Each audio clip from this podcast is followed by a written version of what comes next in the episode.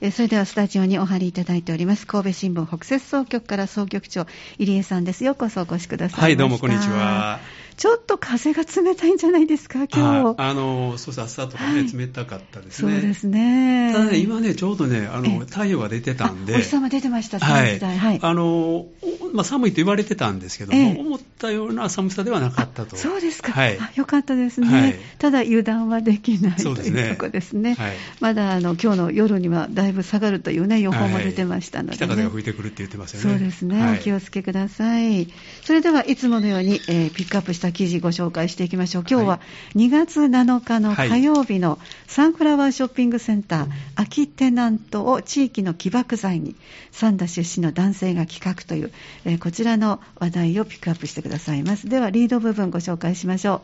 三田市弥生弥生が丘1にあります商業施設サンフラワーショッピングセンター。ここの空きテナントを活用して三田出身の男性がマルシェや音楽イベントを開いています。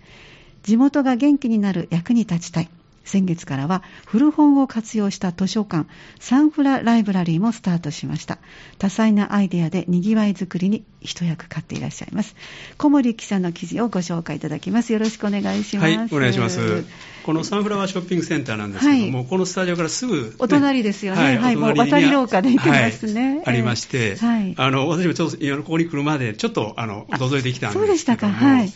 あのこれ1993年にですね、えー、あの新鉄のあの駅がですね開業した、はい、その時にですね、まあ、あったということですけども、はい、あのちょうどその時サンダというのはすごい元気な時で、えー、そうですね、はい、あの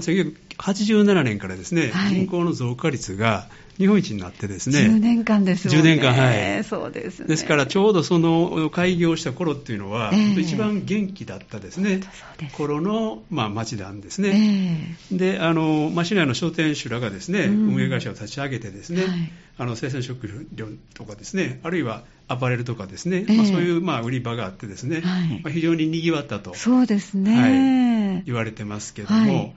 あのまあ、しかしあの、2022年ですね、えー、昨年の9月に、1階にあった JA さんがですね、えー、あの閉店してしまったんですね。そうですね。それまでも次々とこう、模様替えとか、えー、あのだいぶ変わって、お店も変わっていきましたけども、その都度その都度賑わってはいましたよね。えー、それですごくやっぱり寂しくなってですね、はい、あの今もう190坪ぐらいがですね、あの空いたままになっているというね。ガランとあの広さがないと思うと確かにイメージできますね。はい、はい。でそのですねあのセンターをですね、えー、まあ、少しでもこう、ね、あの活用してですねであの、まあ、活気をですね取り戻そうということで、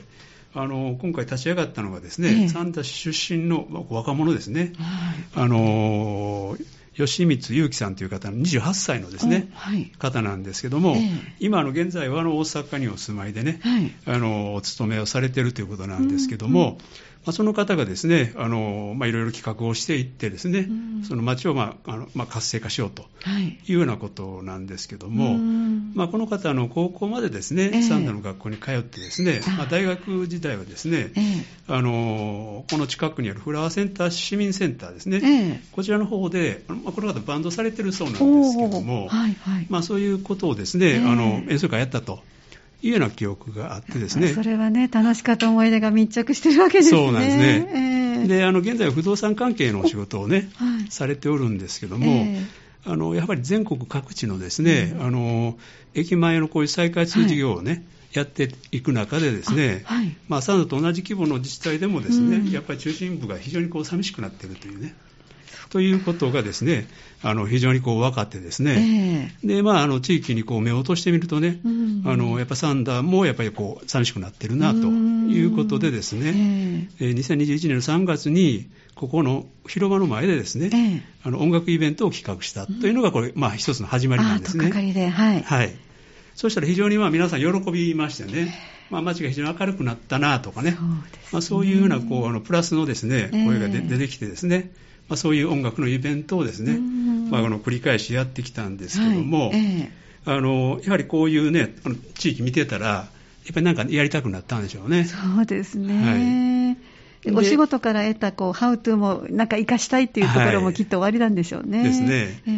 ー、で、あのまあ、そういうことでですね、この運営会社の方にですね、あの活用させてほしいということで、はい、まあ、提案をされて、うん、あの次のテナントが決まるまでにですね、あのまあやってもらおうかと。はい、はい、ということでですね、まあ、いろいろまあイベントですね、あの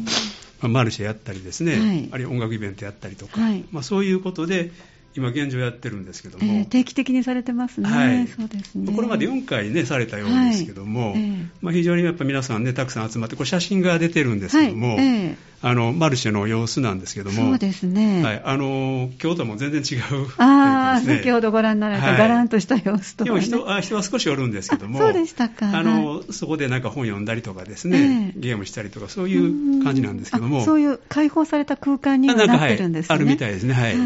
ただこれのようにねこう皆さんがこう集まるような、ね、感じではないということなんですけども、はいはい、まあ、今現状、あのつい先日は12日の日にですね、えー、あのやったそうなんですけども、はい、やはりそういう人がたくさん集まってですね、えー、まあ、賑わったということなんですけども、